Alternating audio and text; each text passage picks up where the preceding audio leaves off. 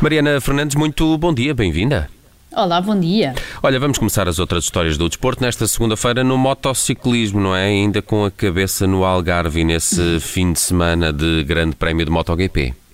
Sim, é verdade. Foi um grande fim de semana para o motociclismo português, porque o Autódromo Internacional do Algarve recebeu mais uma etapa do Campeonato do Mundo de MotoGP e parece mesmo que a possibilidade de voltar a fazer no próximo ano eh, está bem encaminhada. Não foi um grande fim de semana, por sua vez, para Miguel Oliveira, que só conseguiu ser 17 na qualificação e já na corrida acabou por cair, portanto não terminou a prova. Mas antes já tinha sido um espanhol a protagonizar o verdadeiro conto de fadas do fim de semana no Algarve. Pedro Acosta, um espanhol natural de Múrcia, tornou-se campeão do mundo de MotoGP, de Moto3, aliás, com 17 anos e 166 dias, tornando-se então o segundo mais novo de sempre a atingir este feito. Registro que estiveste a contar, mas Mariana, qual é a história então deste Pedro Acosta? Ainda não há grande história, não é? Porque claro, Pedro Acosta tem apenas tem 17 anos, exato. Eh, mas há principalmente algo em comum com quase todas as histórias de atletas que atingem o sucesso ainda muito jovens. Uma mãe ou um pai, neste caso é uma mãe, que abdicou de praticamente tudo para acompanhar o filho no desporto. Pedro nasceu então em Múrcia, numa comunidade piscatória, portanto, ambos os pais eram pescadores, mas isso mudou quando o piloto tinha 5 anos, já que a mãe se apercebeu do talento do filho para as motas quando foram ver uma corrida e acabou por deixar então a atividade profissional para o acompanhar no início de uma carreira que se está a revelar de muito sucesso.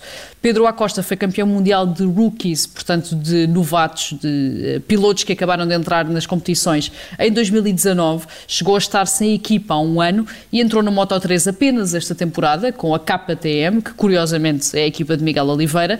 Teve uma época atribulada, chegou a passar uma noite no hospital depois de um acidente grave, mas nenhuma dificuldade foi maior do que aquela que sentiu depois da paragem de verão.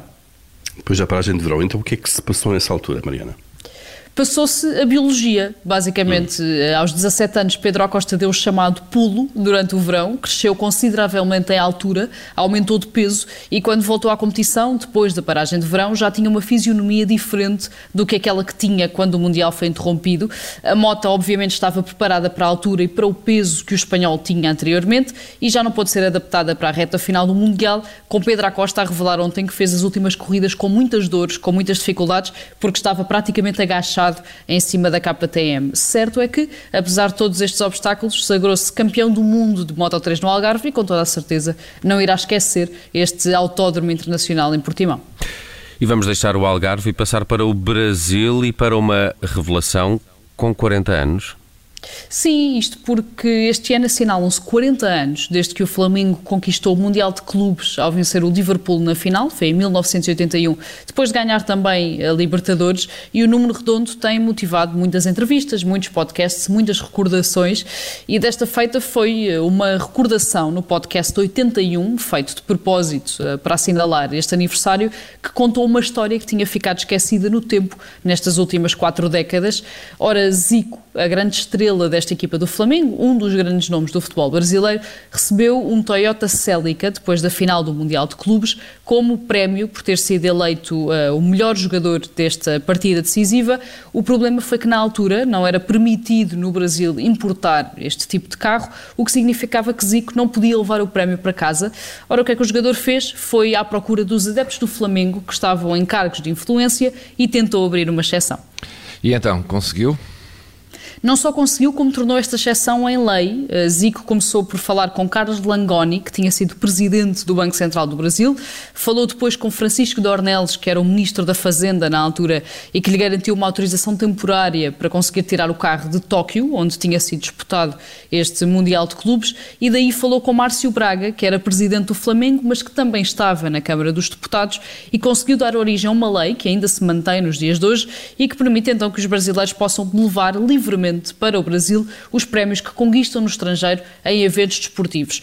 Zico lá levou o Toyota Celica e para festejar dividiu o valor do carro, eh, que valia na altura vários milhares de dólares, por toda a equipa do Flamengo que tinha acabado de conquistar o Mundial de Clubes. Bela história. Uh, e saudades de um Toyota Celica. Quando era mais novo era assim um carro de sonho. uh, vamos terminar as outras histórias do desporto no ténis, não é?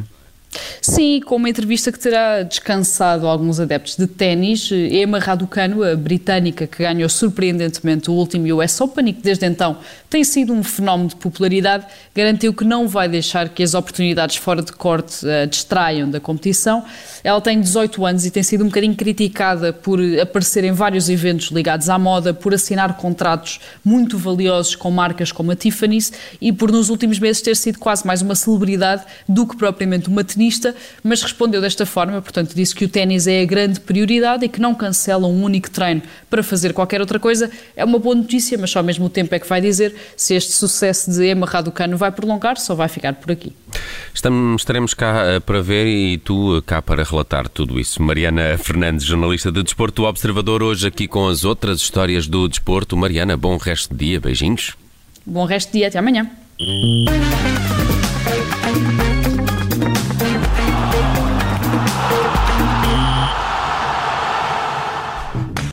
Obrigada por ter ouvido este podcast. Se gostou, pode subscrevê-lo, pode partilhá-lo e também pode ouvir a Rádio Observador online em 98.7 em Lisboa e em 98.4 no Porto.